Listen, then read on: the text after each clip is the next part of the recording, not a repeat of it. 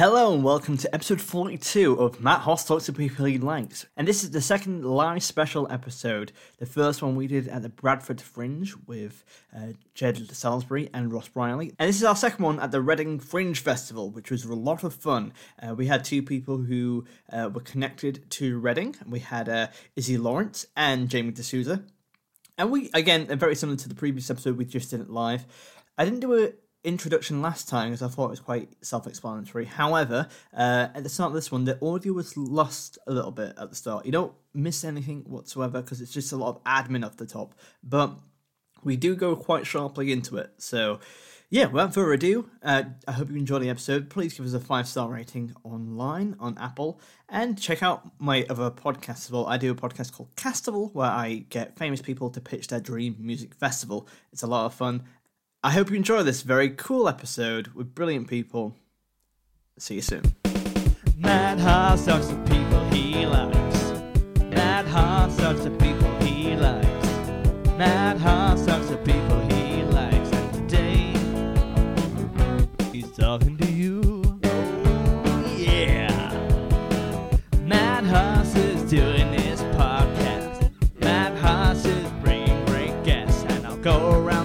world and hear what people say. And I'll bring you great content. We're welcoming you. Cracking in because we've got two amazing guests. We have Jamie D'Souza on first, and then Izzy Lawrence, and uh, uh, yeah, uh, we're gonna have a lot of fun with them both. Um, so, without further ado, let's welcome on my first guest. He is um, a friend of mine, but also uh, a, a, an enemy in Scrabble. Uh, we'll talk more about this this rivalry very soon. Please welcome my first uh, my guest. It's Mr. Jamie D'Souza. Hello. Hi, hi Matt. How are you doing? Uh, I, I'm good, thanks. I was quite, uh, you were you were quite low there. Like, oh, fine, thanks. And because uh, I, I, I, did a big intro for you, you know what I mean? I think we should go yeah. bigger as well. I didn't live up to your expectation of. well, well, you know what? Like you, you, you know, um, I know your work very well. You, uh, I know you as a person, and uh, you know, you do you hit that ex- expectation every time. You are a cracking lad. Uh, but we got, we, let's get to brass tacks here, Jamie. Um, uh, can you tell people about our feud in Scrabble? Because uh, this is this is some serious thing. Like we're not, we're not. This is this is supposed to be a light interview podcast, but no, we're going to get into the the deep end very fast. Uh, it's going to be a lot of bitterness. It's like a Jeremy Kyle show, but live. Okay. Yeah. Well, so uh, every year at the Edinburgh Fringe Festival, I say every year. It's happened twice now. yeah, it's a it's a long-standing tradition. Yeah, yeah. It's meant to be having a you know would have been the third time in a couple of weeks, but um, unfortunately not. But we were playing a game of Scrabble, um, and I made the word wintered, and it was a seven-letter word. I think I might have even hit a triple letter, a triple well, word score. There's a lot of points. It was Jamie's first uh, word as well. The first first one on the board, I would say. I think. Yeah. yeah. And uh, and I didn't know this until I played with Jamie that if you put all your letters down, that's a fifty point bonus as well. And he put down a word which isn't a word. Wintered is not a word. So wintered that or this is where we disagree because I think wintered we didn't actually have one of those official dictionaries on us, so we've no. never actually confirmed it. I think if we googled it, it would ruin the mystery and the magic. It would. It would ruin the mystery. But I want people to leave. I want you to leave comments today because if you think wintered is a word and acceptable in Scrabble, say yes, I'm with Jamie. If you don't think it's a word, yeah. like correct people like me, say no, I'm with Matt. Okay, because uh, it's going to be like a 52-48 split. It's going to be very yeah. tense today as well. It's going to. Well, I mean, what happens if it was 100% wintered is not a word? Do I get stripped of my title? Well, uh, I don't want to ruin the surprise, but I did. Uh, I did win last year. So I spent literally spent a year getting really good at Scrabble to beat you in that year. yeah, and Matt's very fortunate that he's going to have the title for another year by default. yes. Uh, well, if if uh, if this beef slash feud carries on, we can do like a live match between the two of us. It's gonna be very intense. I'll be up for that. Although oh, the peril of losing live to you again. Yeah, well, you know what? I, I think I would go mad on the power because I, I play with my girlfriend quite a lot and uh, play Scrabble with her, and it's like like genuinely it's been this time where we're both screamed at each other it's been like uh, you gotta let me win! Uh, so yeah so it's very very romantic relationship so uh, i'm currently playing my girlfriend's mum on scrabble. Um, and i don't know whether yeah. to go easy on her not that i'm the best at scrabble she could very well just beat me anyway but i don't know. Yeah like how do you okay this is a very interesting diplomatic approach. also, if, if a rude word comes up even if it's worth loads of points, I'm not putting that down because I'm still Uh, a child. Yeah. no, I think I would go deep in, like, uh, like, uh, and also she, it'd be quite funny if she like left like clues, like uh, marriage, Yeah. wedlock, uh, something. Of my house. I was like, yeah, but uh, also like uh, Scrabble kind of runs into your family. We're not going to talk exclusively about Scrabble. We're going to talk about you, but like uh, uh, your parents met at a Scrabble meeting, right? they did. University of Surrey Scrabble Society. Yeah, uh, and pretty, pretty romantic. Where did yours meet, Matt? Was it somewhere cooler than that? Uh, um, I, I live in uh, the northeast, and I think uh, probably.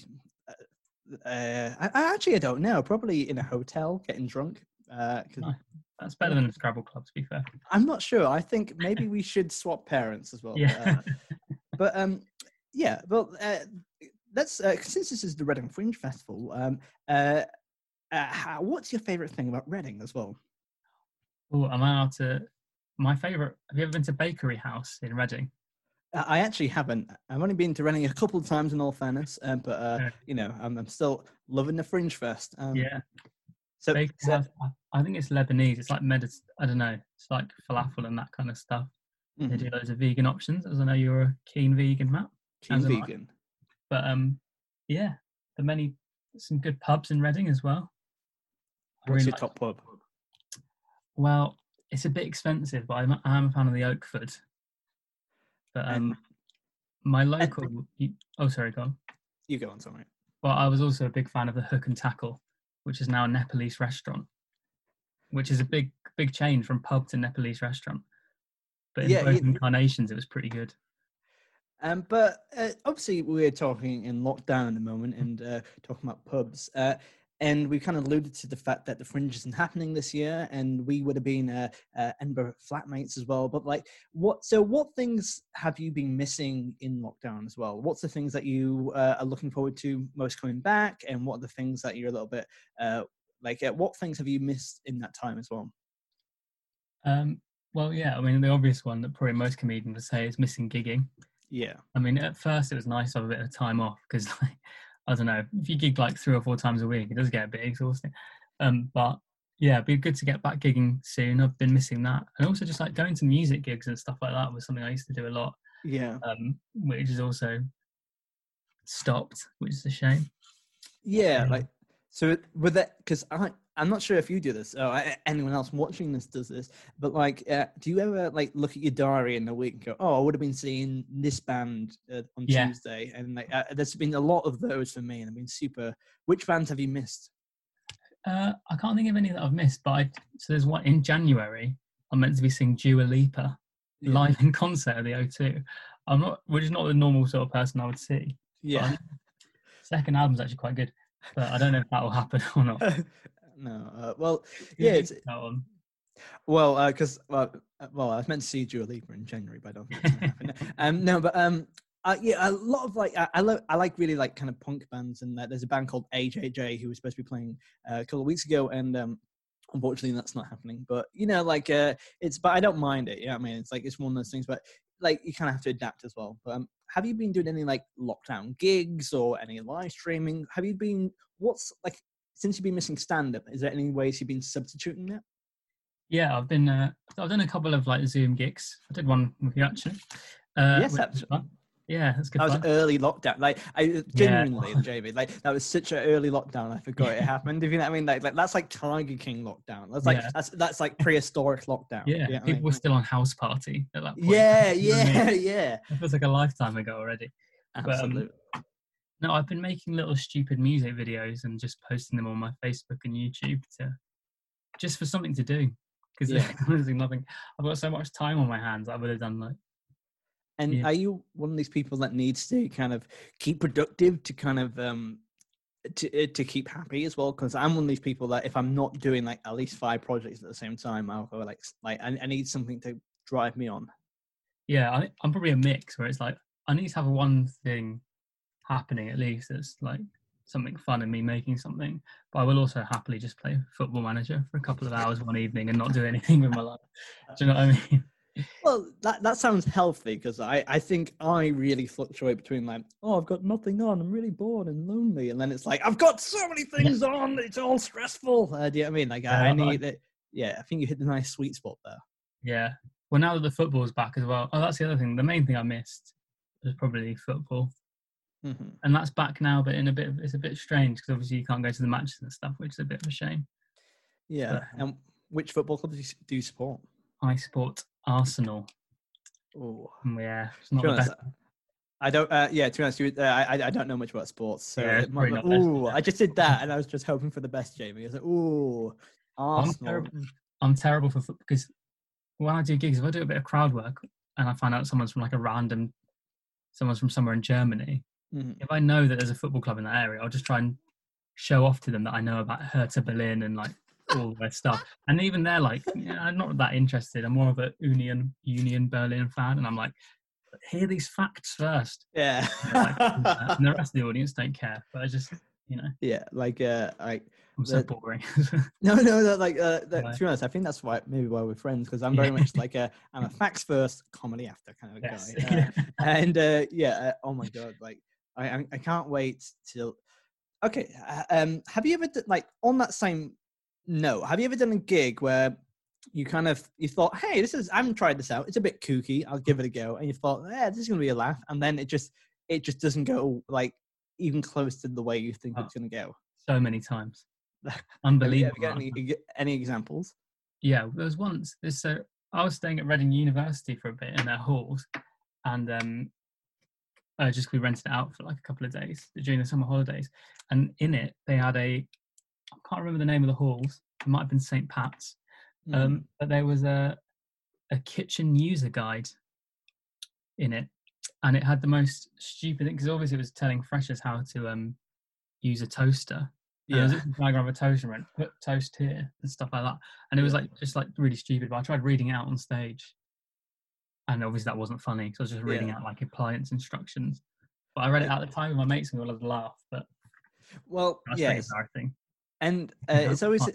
It's always very different when you make your friends laugh at something as opposed to making a group of strangers laugh as well. And a lot of people when they start comedy as well, they obviously a lot of open mic acts they go and try this as well. Like, oh, I'm re- uh, usually quite blokey blokes, but like they go, oh, I'm really funny with my, my mates down the pub, Ooh, and they go and do their same thing. Like, oh, Ricky did a, oh, he drank a pint and he likes Arsenal. uh, you know, what I mean, like, uh, I uh, like, and like it doesn't get the same reaction, but um for Yeah. me, I did I did a gig, my first gig of the year, in fact, this in 2020, and it was kind of an indicator of how the rest of my uh, my year would go in comedy as well. Because I I I because for Christmas, my mum was given a uh, a koala oven mitt, so it had it was very cute koala. It's got like ears and stuff like that. But if you opened its mouth, it looked like it has like a massive like teeth. It looks like it was screaming. If you know what I mean. I was like, oh, Oh, that's quite funny. So I thought I'd do like some like puppetry to start off because I was comparing. I start off the gig with it, but oh, the, Yeah. look this weird gift I got for Christmas, and then uh, literally like they couldn't care less. So They weren't into it. Oh, they weren't into it. They weren't into it, mate. you But- trying like ventriloquism? it? wa- Yeah, it was more like.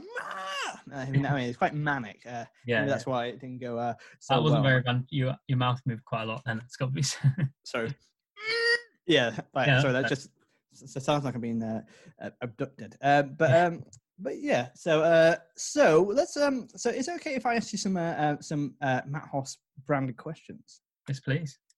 Okay, so what uh, can you tell me about your first ever gig? My first, yeah, my first ever gig was at a place called Comedy Virgins in Vauxhall in London. a very famous gig in terms of um it's a bringer as well so that means that uh, uh lots of people in london bring a friend to make an audience because otherwise it's just open mic acts in a very sad room uh, Yeah. which is great because it means you have a supportive audience. The only downside I find is that if it's your first gig, you don't know if you're going to be terrible or not. So you don't you don't want a friend to see you fail in that environment. But yeah Um, absolutely but my friend also wanted to try stand up, so we kind of went along together. Did my first gig there. Uh, it's a competition. I came second on the night. Did you oh my god No, no, I couldn't believe it either. It was a trial. I was like, I was like, oh, okay, I'm the second best comedian there is. Yeah yeah yeah There's more gigs than that, and I'm actually My second gig went terribly. Oh well, well that's that. I find that genuinely really interesting because it's either the fir- either the first gig goes really well and the second gig's terrible, or it's the other way around. And Yeah. it was definitely the other way. Like the amount. What I want to discuss here is that the amount of hubris and the ego that you have after that gig where you smashed it as well. Yeah. I think my second ever gig was probably one of the best things I've done, and I think since then I've been trying to chase that like Yeah, magical dragon. Do you know what I mean? Yeah. I s- I mean, looking back on my first gig, I thought I was amazing because I came second. I was probably like terrible. Like, I'm so glad my friend was meant to film it. He forgot. And I was really annoyed at the time, but now I'm so glad because I can just leave it as a memory, as something that's good, Mhm. rather than me being like, oh, I get like one laugh. see, let's see. There's um, if uh, if there's any uh, Matt Hoss uh, super fans out there, you can go on YouTube because there's a video of me doing my fourth ever gig in a vegetarian cafe, and oh boy, it's bad. It's really, uh, it's it's uh, uh, people go, oh, what's that video of you uh, the other week? And I was like, which one did you watch? Because like, there's some you want them to watch, but they always find the bad ones. And How do uh, I find that? Sorry. uh, yeah, yeah. It's uh, YouTube.com. Uh, but yeah, but genuinely, it's like uh, I, I think if I were to watch it, I might s- like s- like combust spontaneously. Do you know what I mean? I think I might. Uh, yeah, and there's also on my iTunes as well. There's like a folder of like voice memos, and if I yeah, I've recorded every gig, and I don't know why. One one archivist in the future is gonna like have a whole time just going through it, going. He didn't learn from his mistakes. Nope. That's, yeah. really, that's a really good discipline to record them all. I'm too scared. If I know a gig's like not going to be like good, you know how something you can just tell it's going to be quite a tough gig. I'm Mhm. just like, no, I can't record this. 'cause I'm not. I know I'm not going to be able to bear listening back to it. I need to Mhm. get over that. I suppose. And okay, and so in terms of because obviously you've done really well. You um you were uh, uh you were in the finals for So You Think You're Funny, right? And uh, and also the musical comedy awards. So um what was how uh how was it those experiences for you, and how um uh, what kind of uh, what did you learn from those experiences? Uh, well, they're like nice gigs. I don't think like the competitions made like necessarily the massive world of difference. Like it's nice to. I mean, I've also not won any of them, so I don't know. Probably if you win, but like Second best comedian. Yeah, but uh, yeah, second place Comedy Virgins. I don't know if that counts for anything. But I mean, I remember the So You Think You're Funny semi final was a big because like you come to Edinburgh just for that gig and nothing else. There's a long way to go for one gig Yeah. Uh, and it was also I had some friends who were up at the Fringe anyway, and Yeah. they that was the first time they sort of came to see me. So that semi final was probably the best gig I've done because I went all the way up to Edinburgh and it wasn't in Yeah. vain. So I got through to the final and my friends saw me and it was a nice gig, and it was Mhm. probably like the biggest gig I've done at the time as well because it's quite like a there's maybe like 200 people there or something, which is the biggest I've done at that point. So yeah, that, that was yeah really like positive experience overall. I think so. Okay. Um. So, what is one of the str- most strangest heckles you've ever had? Mm, that's a good. I think um, so. Once when I was doing musical stuff, I uh, started my song, and someone was just like, "You've not actually uh, plugged that in at all, have you? Your musical instrument." So I just started the song, and they they said it quite aggressively, but they actually meant it quite kindly. So you know, someone sometimes he- heckles you, you just think Yeah. they're interrupting. And I was like, "You what?" And I wasn't like that. 'cause because like like you're quite a lovely and that kind guy, and you uh, just I'm not, I, I can't imagine you going, "You what, mate? You dickhead! What Yeah. are you doing, mate? Yeah, I'll fight you. Yeah, I'll plug it in myself into your eye socket. Yeah, yeah." yeah. So after I keyed him, I was like, "So what?" And then and yeah, it- Yeah. And he was just like, no, no, mate, it's, it's fine. It's just you haven't plugged your thing in. No one can hear what you're saying. And I was like, Yeah. I did what? You know what? I did one gig. This is not. I know this is weird. Whether this is even a heckle, but we were doing a show in Edinburgh, and about halfway through our show in Edinburgh, someone just went, "What is happening?" it, was, it was like the worst gig I've ever done. yeah. Um, that wasn't really weird. That was more just tragic. And have you ever have you ever gigged in Reading as well? Yeah, I've done loads of gigs in Reading. Done. Uh, do you want me to plug some nights? There's Uh, well, you, you can do what you want. Like, uh, yeah. it's, it's no skin off my back. There used to be a really good one. This is all right. This is my level of plugging. There used to be one in a, a club called Public, which has Mhm. since shut down and become a brew dog. Oh. And Oh. I really recommend that night. It's in the past, but it was so if you do own a time machine, instead of going to like a culturally significant uh, event in the history, go to a, a gig Yeah, on a Tuesday. Yeah. Yeah, And- on a Tuesday night as well. Oh yeah, Tuesday night gigs were very strange because it had the era. You know what I mean? It's kind of like it's like it's kind of like one of the off days in comedy as well because there's a Yeah. different vibe for every night as well. Yeah, yeah. Yeah, but I think Reading's actually got quite a good mix now of nights because you've got the sort of like pro nights, like there's like just the tonic and stuff, which is like fun. Yes, yeah, yeah. yeah, I've only done that one, but that was that was nice. And then there's also like some other ones. Like there's one called Stand and Deliver, which is really nice. Yes, yeah. Um, and Jonathan Elston runs a new material one on a Tuesday, I think, at a place called Milk, which is also really nice. So there's, yeah, there's loads of there's quite a lot of nice nights now popping up, which is good to see. Well, um, so um, let's move into some more silly questions because we we have you for about ten more minutes. Uh, let let's um let's talk about right. I've got some. th- This is some of my quirky questions. Um, okay, which is your least favorite milkshake flavor? Do you know what it is? I wouldn't have this anymore anyway. It is the Friggy chocolate fudge brownie thing. Had a Oh, yes, Wiggum on the yeah. Uh, yeah, because yeah.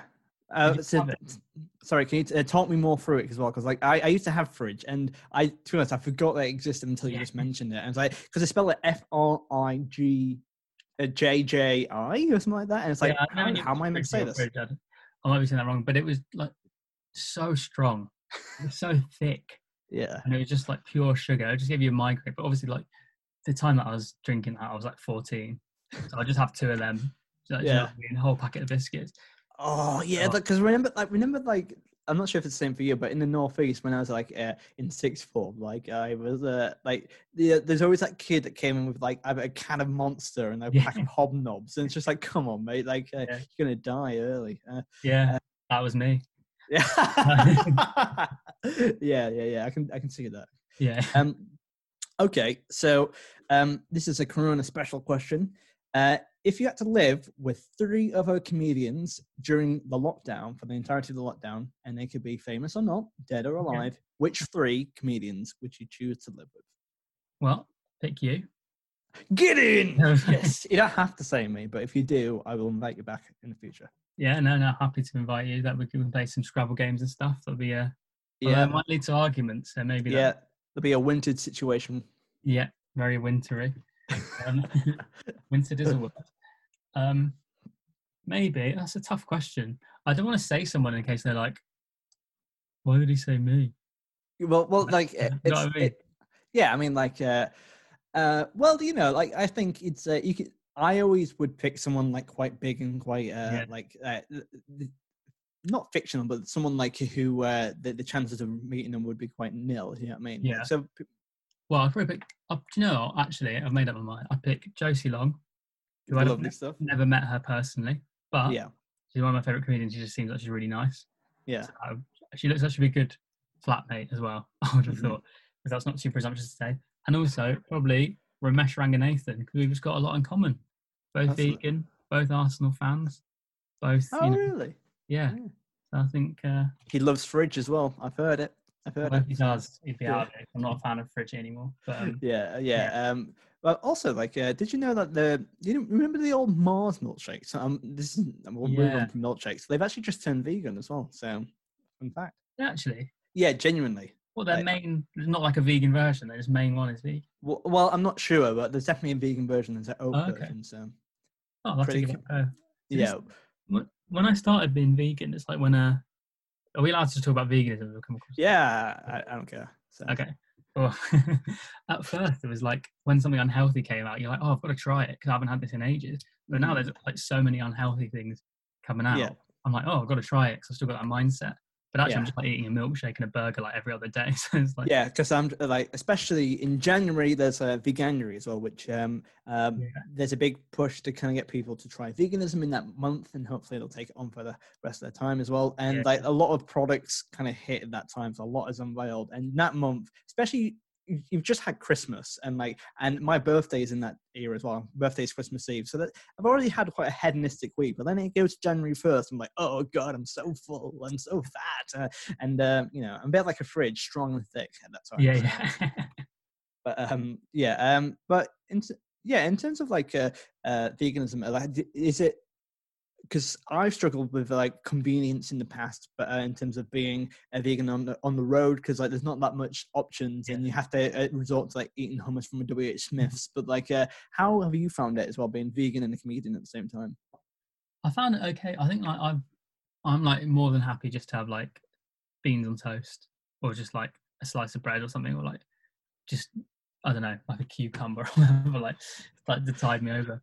The thing I've uh, it's gonna be hard. I think in the UK it's generally not too bad, but I think like sometimes if you go abroad it can be a bit trickier because there's like if there's a language barrier and they're not Mhm. as used to veganism, it can be hard. And also, like, because we live together in Edinburgh, as I mentioned earlier, but like, uh, um, because I'm, I, I think uh, I, I live uh, in the northeast uh, in a place called Darlington as well, and uh, I've lived there pretty much my whole life. I did live, live in Canterbury for university, but I think I've kind of led a quite a uh, maybe a sheltered existence to a certain degree, and uh, and because. I, I saw something really weird uh, in Edinburgh because uh, you, I saw you in the kitchen eating a kiwi fruit, but not not peeling it, just eating it like an apple and that blew my mind because I didn't know you could do that as well. Like, and I now found out it's a it's a, it's a pretty normal thing. But for me, has, anyone else been like kind of like, oh, oh like is anyone else eat a kiwi like on the outside as well? Well, I never, I never used to eat a kiwi fruit like that. But then my boss just told me, he's like, "There's more vitamin C in the in the skin." So I was like, "I'll take your word for it." Yeah, well, unless they're having you on though, do you know what I mean? It could be just like, Well, that's the thing, and he doesn't work there anymore, so I'm not going to be able to corroborate it. yeah. But like, uh, he might have just been mugging me off. Well, but the thing is, like, it's just imagine like eating a pineapple from the outside or a banana. Do you know what I mean? Like, it's like just. Uh, it was, sorry, uh, it's got quite uh, quite self-referential here. But um, here's a couple more questions, and we'll go flip you over. Um, not flip you over. Like, that sounds like we're going to turn you around. But uh, okay, which is your favorite van? Van Morrison, Van Halen, Van Helsing, or a white van man? Can I go for a Ruud Van? Nis- oh no, can I go for Robin Van Persie? Uh, you can do, but you can quite clearly tell I'm not a sports fan because like, I'm, I was like, I don't know. Right, I'm, you've gone off menu here, and Yeah, you've gone for. I also don't even like him that much. I was trying to think of something different. okay, uh, what it? Ruud Van Nistelrooy, No, well, he's played for. My, uh, let's go for Robin Van Persie. Van Persie. Uh, for Arsenal.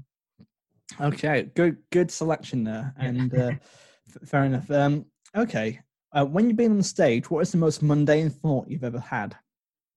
Oh, like probably ninety percent of them I actually said. I've got some Reading packs for you. Okay. yeah, Uh, no, literally, someone would have been wearing like a. You know, it's so mundane. I blocked it from my own memory. Probably someone told me they're from St Albans, and I'll be like, "Did you know that they had more pubs per square mile?" Which is what someone told me once, and I just repeated that boring fact. And I just said it again. Local facts. That's what it is. Facts about towns. I'm normally all, all right at, but they're never Yeah. interesting. Oh well, uh, it's, it's never stopped me before. But um, Yeah. okay, and um, and uh, uh, yeah, I'm not sure which one to finish out on. But okay, um, what's the worst piece of comedy advice that you've ever heard someone give out, or you've received yourself? Do you know what it is? It's when people say, like, just gig as much as you can, gig, gig, gig, gig, gig, gig, gig as much as you can. It's like, and then if you go to the gigs that those people are doing, and they're all like awful gigs with no people there. I think it's like, Gig as much as you can, but don't uh don't sink to certain levels and just like like do Yeah. a gig where there's like the football matches on next to you. No one actually wants you to be there because they're trying to watch the TV. yeah, and uh, you, you try and gig on the Tuesday night, but it's a brew dog now. It's quite Yeah, awkward. exactly. Yeah, yeah, yeah, yeah, yeah. Don't quite, keep turning up to the Brewdog expecting there to be a gig there because it's not. It's shut down years ago. yeah. That's the advice I've got. Yeah, absolutely. Well, thank you so much for joining us, Jamie. Where can people find you online, and where can uh, where would you like to plug anything in particular? Nah, not really. You can follow me on Insta. I'm uh, like, Jamie- got, got now on. if you want, I'll post the odd like music video. Jamie D'Souza with two A's on the end, and on Twitter I'm Jamie underscore D'Souza. But yeah, thanks for having me on. Appreciate that. It's an absolute pleasure as well. And uh, hopefully, um, yeah, please check out Jamie's stuff. He's really, really great. And uh, are you looking to do a fringe show next year as well? What's Yeah, yeah. I was meant to be doing my debut show this year, so hopefully that'll just get pushed back to next year. Because I've got another year to write it, which is quite, Uh, yeah, well, uh, there's there's definitely going to be a precedence here because there's going to be definitely like people are going to assume, well, they've had uh, two years to write it, so I assume it's going to be the best show ever. It's like, oh no, we haven't done anything. Yeah, so- that's true actually. But hopefully So- that's Well, thank you so much for my wonderful guest, Mr. Jamie D'Souza. very much. Thank you. And without further ado, let's just get straight into it, and uh, and let's bring on our second wonderful guest. Um, and let's please welcome Izzy Lawrence. Hello. Hello. I've been listening. I've been eavesdropping on you, Ah. just talking. How can he not pick Van Helsing? How can you not just completely what? And name Well- some sort of random footballer. I mean, honestly, the man's just bizarre. Well, Anyway, hello. Uh, hello, Iszi. Well, you know what? That's a strong opener, and I liked it because, to be honest, uh, as a as a podcast host, I was very non-judgmental, and uh, but it's always it's definitely Van Helsing, right? Right. Yeah, it is. It's obviously Van Helsing, and it's Peter Cushing as Van Helsing because he's the best Van Helsing. So that that is well, that is the truth. that's brilliant. Well, well, and now I don't need to ask you that question now, but yeah, that's brilliant. Exactly. I, I I mean, we know the answer. I mean, there is no other answer. I mean, it's right or wrong, isn't it? There's no. I mean, maybe Van's the shoe, but even then, no. well, already what an electric start. How are you today, Iszi? I'm good. I've been spending most of my day um, in interviews today. 'cause this is the thing. 'cause normally, you see, we'd be out and about, and I'd be able to like. I, go to a, like a proper studio, or maybe I'd be on site being interviewed about different things. No, today I was in this room, so I spent my entire day in this room. Although this is a much nicer interview because my previous interview was about serial killers. So this is brilliant. This Well- is no serial killers. Everybody's saying a lie and Yeah. it's it's rather a peculiar thing because when you're interviewed, right, the, you've got the producer there, so you're looking Yeah. into the camera, being all sophisticated and like I know what I'm talking about. But you got the producer doing your job and um, waiting to get to the next question. And after every question, they want to encourage you. So I was just like, a, and then the children died, and the producer's like, nice. Uh, Yeah. It was odd. Uh, well, It was an odd reaction to the, you know, the death of children. Is a nice. because it's like uh, uh, uh, the story's sad, but it's good content. Uh, so um, I'm gonna have to delete a lot of uh, a lot of my uh, questions now because they were a lot of um, serial killer related. So uh, yeah, we're gonna have to Oh, I'm move on. sorry about that. You're gonna have to think of your feet. Uh, Yeah, I'm- very sorry. Uh, also, I, I I learned before the show that you were chatting to the Smithsonian today. Was that correct? That is that is about serial killers. Yeah, so like, that's, that's like- what I'm. that's what I was doing. Well, as a podcast host, I was like, uh, "Oh, I've got some very big shoes to fill." You know what I mean? Like, uh, so, but you know, I'm, I'm better than the Smith. darling, uh, darling, you know my other podcasts. I mean, I'm a I'm a podcast. I've been podcasting, dude, since yeah, 2008. That's when I started. 2008. that's old school time ago. podcasting. Yeah. That's old school podcast. We barely had. We had to crank up the pod. Feeds, you know, iTunes, and it was all oh, terrible. But yeah, so I've been, I've been, so I do a pod, I do loads of podcasts. I started one up because of lockdown, um, Mhm. so I've got another one to go on top of all the others. But I, you know, I'm, I, I'm, I do the British Museum member cast. yes. Membercast. Well, And-. Yeah, sorry, sorry. No, I was just saying the the thing is though, because you expect the British Museum to be what the British Museum is exactly what you think it is. It is a lot of men with massive beards and women with far too many pens. Right, that is what they are. Yeah. they're very nerdy, and they've mm. already got a British Museum podcast, and they wanted to do one about members' lectures that I could present and put together, and the rest of it. And so they they sat in on meetings, just going, mm-hmm. "What should we call this podcast?" Yeah. Member cast because it's for the membership and it's for the member cast. Only after they had done the artwork did I point out it does sound a bit like a plaster cast penis. so it was- It's the member cast because automatically that's where my mind goes. And like, yeah, yes, it is. absolutely. It's called that now. They can't change it. oh, so I, hurrah! I think if anything, that that it makes it stronger as well. Like, uh, exactly. and uh, yeah, it's exactly. definitely. Um, but well, since we're already talking about um, your po- many wonderful podcasts, uh, uh, let's let's dive into your most recent one, your uh, lockdown podcast. It's all terrible, isn't it? Yeah. Well, uh, so, Well, see, um, that's sorry. Yeah. uh, so let's let's talk a little bit about that. And why did you want to? Did you had this idea before lockdown, or was it kind of like you wanted something to do in lockdown? What was the uh, what was the spurs that made it uh, happen? It was a lockdown? very good Christmas party, is the answer to that. Because this is how good a Christmas party it was. It was a Christmas party, which was, it was my, because I present Making History on Radio 4. Mhm. And my co presenter, Tom Holland, who is this immense historian, if you haven't read his books, oh my God, blow your mind. Rubicon, start with Rubicon, move on. It's fantastic.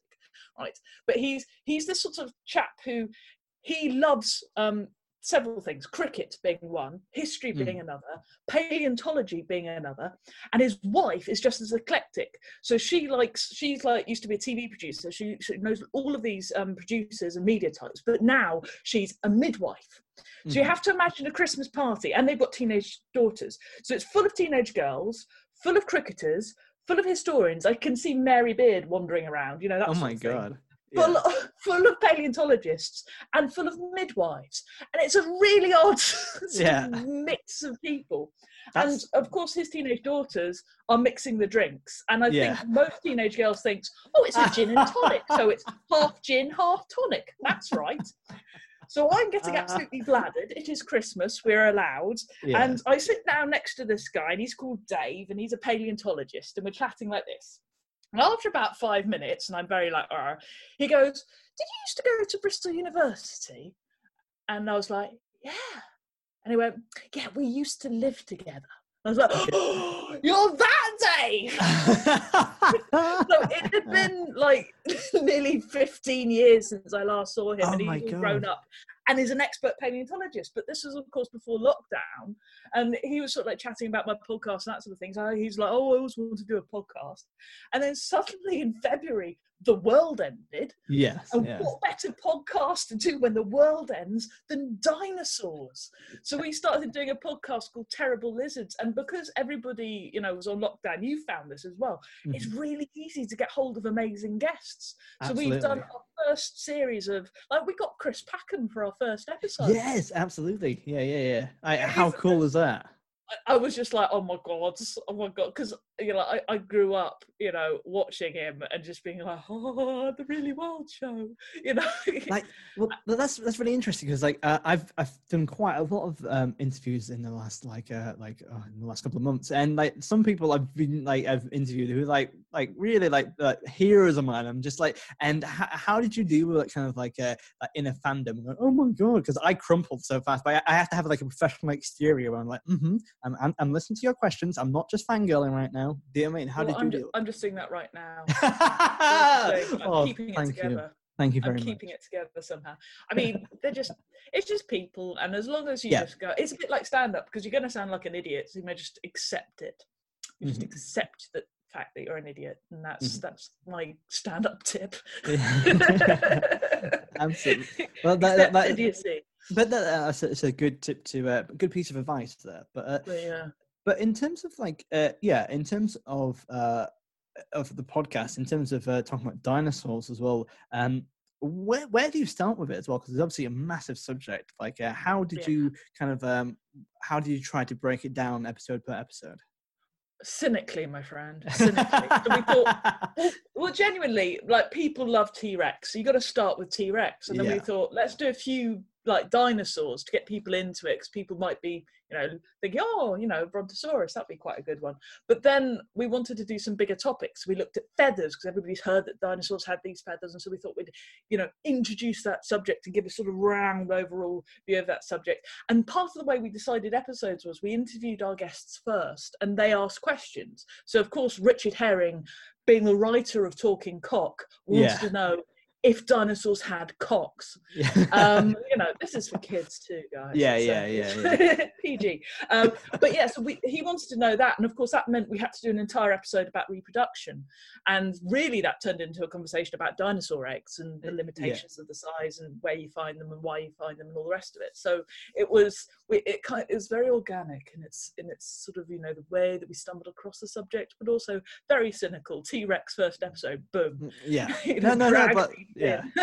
kind of like uh yeah um well yeah i think it's um it's it's really I, that's really I, I love when a podcast is more organic and it's not like like a script if you know what i mean. I think it's uh, uh that's definitely the format which um the podcasts uh, do like kind of thrive as well. Um but in terms of like where was your kind of original kind of love for dinosaurs as well? Have you always been fascinated by them as well course. I mean, I, I mean, know, who- you can see, I see the Lego dinosaurs up there. That is Uh, yes. before I started the podcast. so I, I'm I'm a I'm a huge dinosaur fan just because you know when you go and you see uh, wh- where Dippy was in the you know when you saw the original, you know, Dippy in the Natural History Museum, although it was a plaster cast. Oh. Mhm. Anyway, but you know, seeing that when you're a kid and going and finding out about dinosaurs, and I really enjoyed um, the Walking with Dinosaurs um, Mhm. series as well when that was on all those years ago.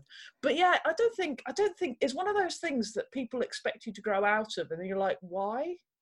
And then Yeah. other people grow up and like get proper jobs and you know and have lives and children and things.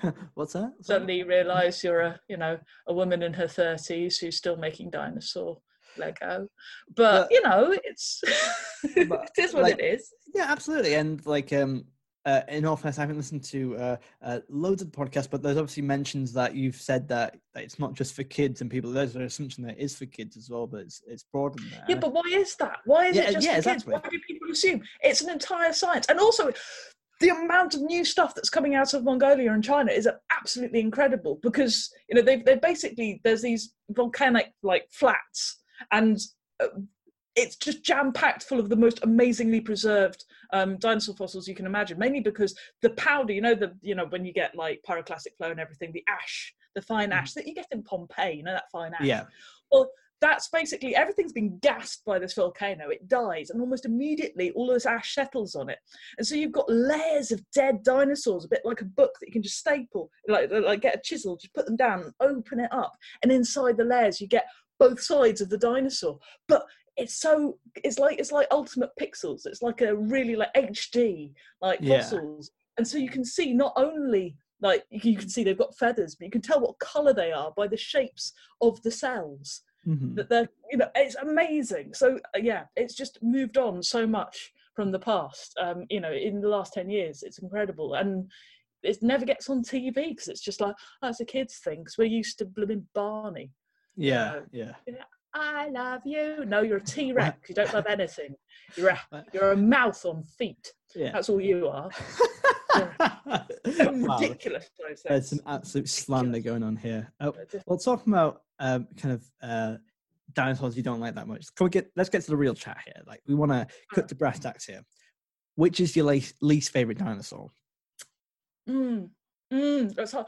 I think pos- no, I'm not gonna. Okay, I'm not. I'm not gonna say I dislike it, and I think people are gonna hate me slightly. But Triceratops. I mean, they're fine. They're fine. they're just stupid. They're just really. They're like they've just got this. Like, because um, this is the beautiful thing about Triceratops. It's got this massive shield and these like prongs, and Yeah. you know, the horns and everything else but they've done studies as to why they have these, and everybody thinks, oh, it's because to defend themselves against the T Rex because they lived at the same time in the same parts of the world. And and no, not really. There, there are a few fossils where you know you get T Rex scars along the you know along the um, Triceratops horns, and there's a few examples of it. But that's not why they had them. They know why they had them because a researcher, this is a beautiful PhD if you can imagine it, got a toy um, um, Triceratops and got another toy Triceratops and lined them up a bit and then went like that and worked out that the actual the reason the shield is like that and the horns are like that is because they're fighting each other so they're really Oh. aggressive angry animals with each other and then you know because it doesn't make any sense because if you're going to protect the back of the neck you don't want the shield coming up here you want it Yeah. protecting going back flat there and so they're really just fighty you know evil kind of like just angry sort of a bit like a really really annoyed badger that's what they're like with spikes and their Yeah. skulls are ridiculous because that that big bit of bone is one plate that's Yeah. a huge thing so you they're like over six foot if i stood next to a skull of one i mean its eyes would be down here but yeah. you know the whole thing is so heavy and stupid and all because it just wants to smash into another one of itself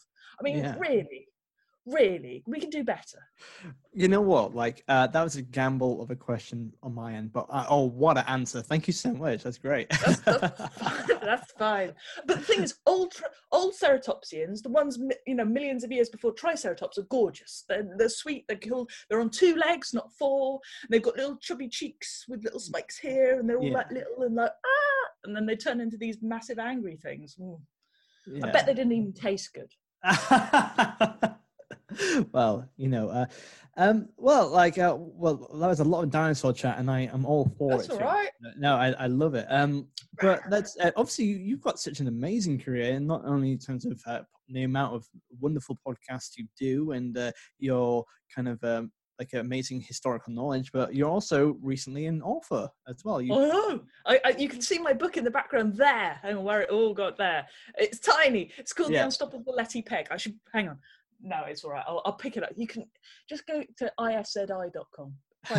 Um, but yeah, no, I am an author. I am proper. I'm like a real person. I've written Yeah. a book. and uh, It's, for kids, but shut up. It counts. no, no, and uh, it's it's uh, can you um for people who are uh, uh watching right now, could you give like a, a small uh, a blurb Okay. about it as well? Okay, guys. You know, you know what kids love? History, right? so okay and even better edwardian history but it's good. Okay so it's about a little girl called lettuce peg right? Her mum is a suffragette haha. Her dad a policeman.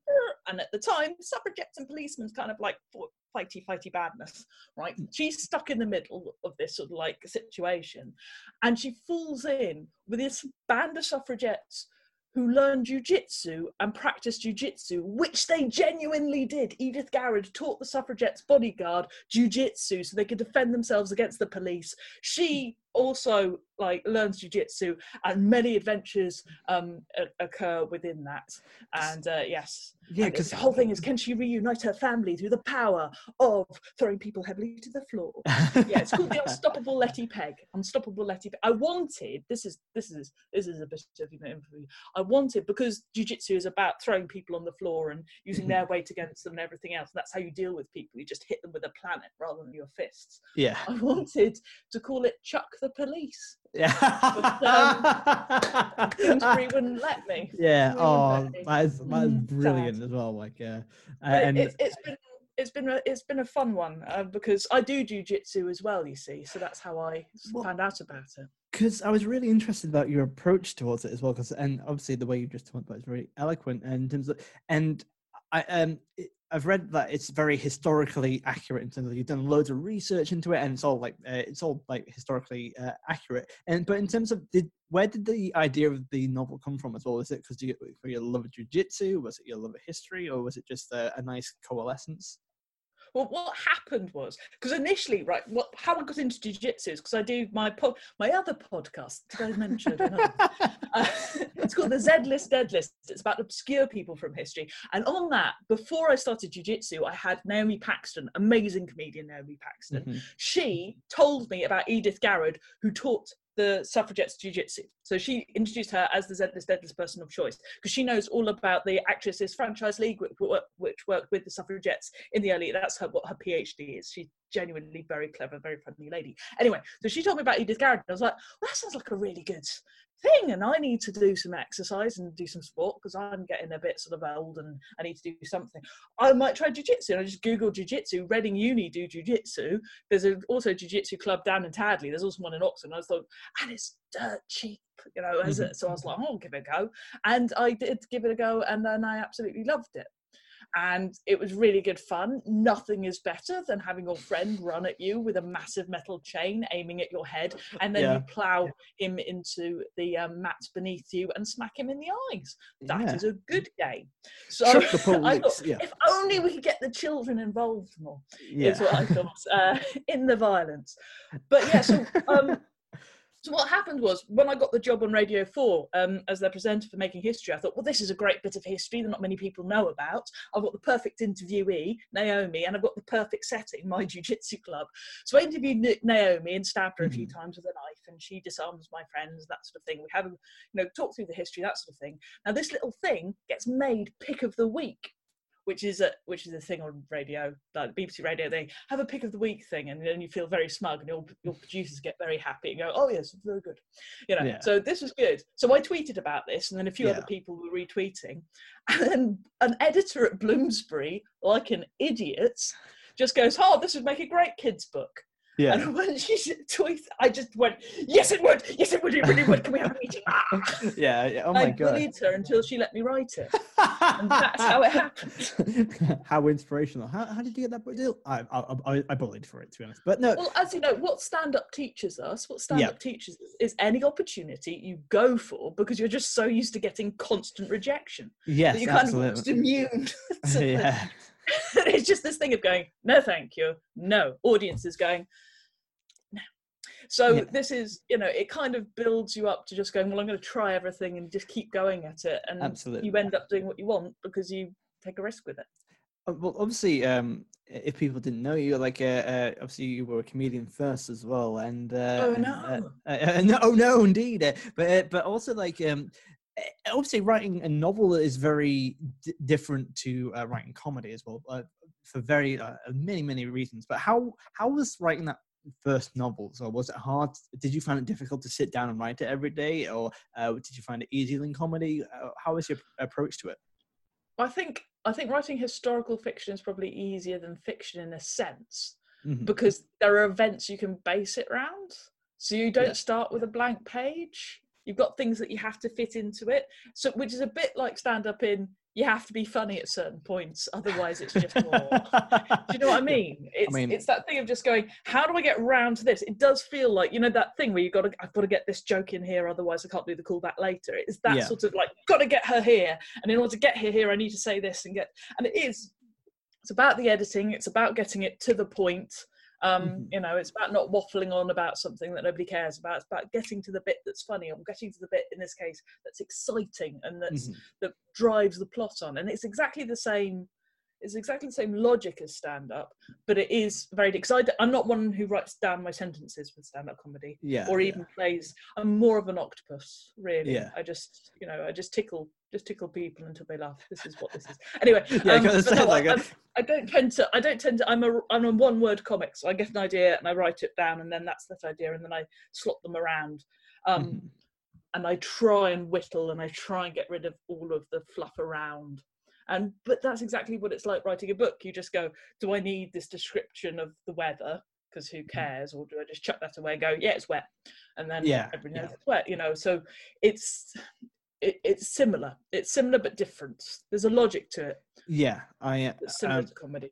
I've um not to talk about myself too much, but I've uh, currently just read um in lockdown. I've finished my first draft of uh, novel, and I don't like talking about it too much, especially publicly. But you know, thank God this isn't being broadcast live. But um, but I uh, but like I uh, yeah I it, there is um I'm doing the second draft at the moment, and in the first draft, there's obviously like as you say, there's some- sometimes a lot of eloquent sentences like oh yes, so it was the third of November, and I'm just like it is cloudy. It, you know what I mean? Like Yeah. just uh, I've I've managed to I've learned from comedy to I, learned to get on the page, but then just refining and editing is a very important skill as well.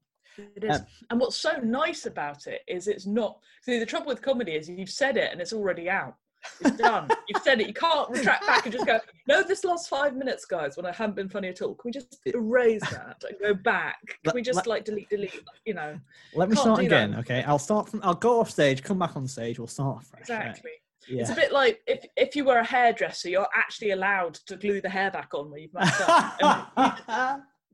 Yeah, just kind of reattach it like surgery. Uh, exactly so it's it, there's a lot less pressure and as long as because i basically i just want to i just want to get it down on paper like you have with your first draft and then mhm. um, and then edit it and just let it die if it needs to die and just get rid of it i mean the danger of that is though if you overwrite your first draft and you Mhm. put bad ideas in it it's very difficult to see the good ideas from the bad ideas afterwards and actually being a bit more careful with what you include in your first draft by planning properly is often it, i think it can be good because it does make you feel more confident in yourself but Absolutely. i don't i've written one book done but but I yeah, published there, there, there.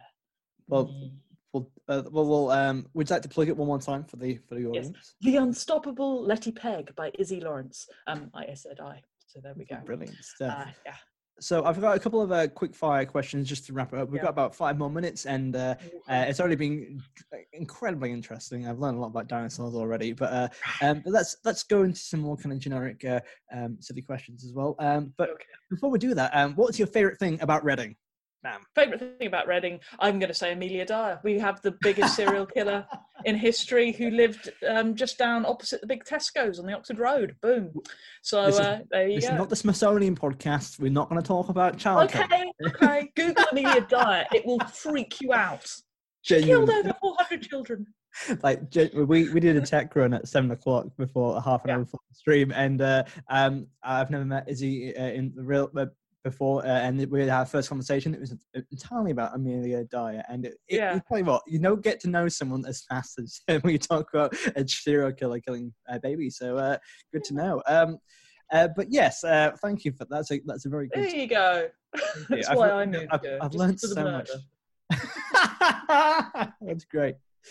Okay. Um, how? Okay. Uh, let's let's let's do the uh, uh, Corona special question. If you had to live in lockdown with three other comedians, uh, which three would you pick? I mean, really, would you want to? No, is- no, it is. Like, to be honest, I created this question at the start of lockdown because it's an adaptation of one of my other questions. Uh, and uh, yeah, I just think uh, the longer it's gone on, it's like, no, The trouble with comedians is we're not very good at, you know, people. yeah. Um, we're really not. So, really, you want to get the most awkward comedians who aren't going to talk to each other and just keep ourselves to ourselves at opposite ends so that we can be all like alone yeah. and not like. "Ugh." Um, so now I have to name the awkward comedian. Well, Hannah Gadsby is an obvious one because she's very quiet and. Um, I don't know. I don't know. I think Jon Richardson would keep himself to himself. Yeah. Um, pretty good at that.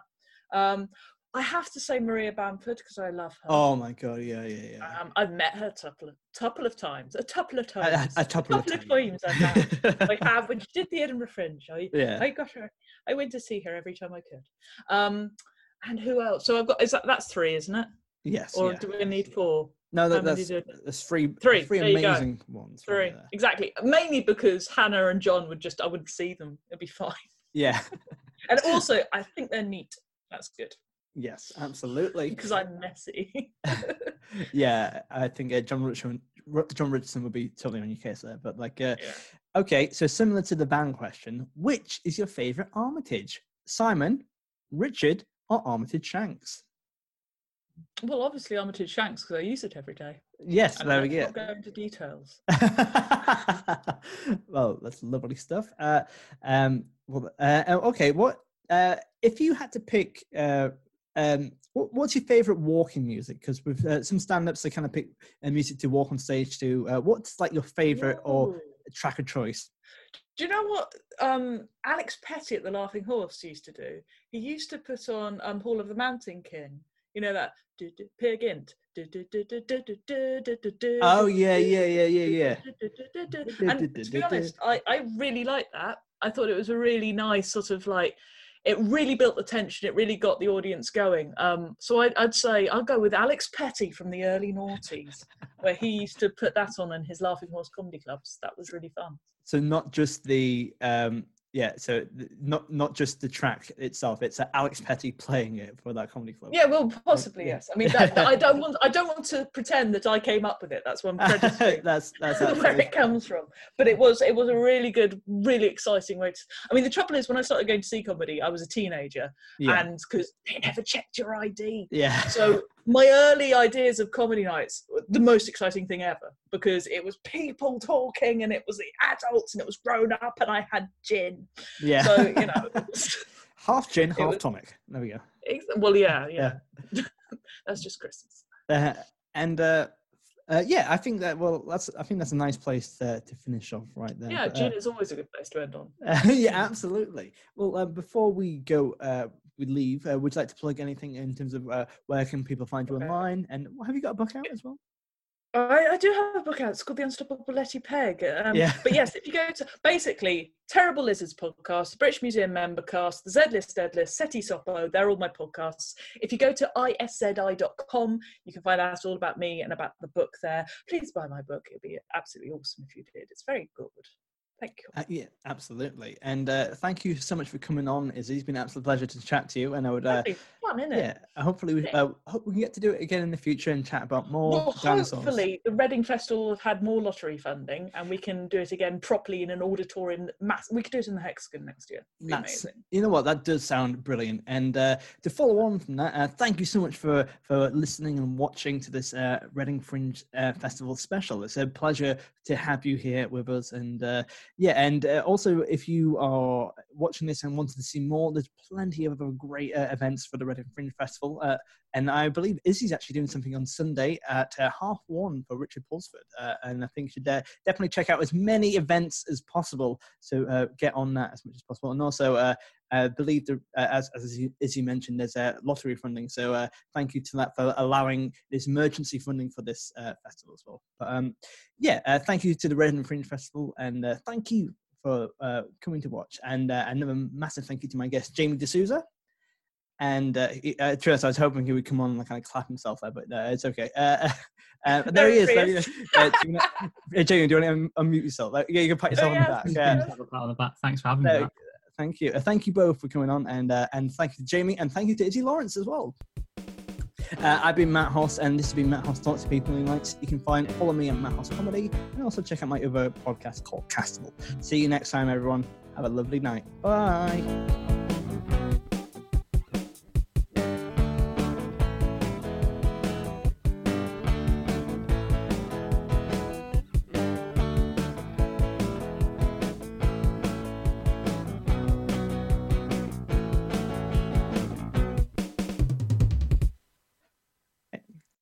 We're fading out now, but I'll just I'll just We're kind of fading out. I'll just You're dance. good. Thank you. Well done, yeah. There we go.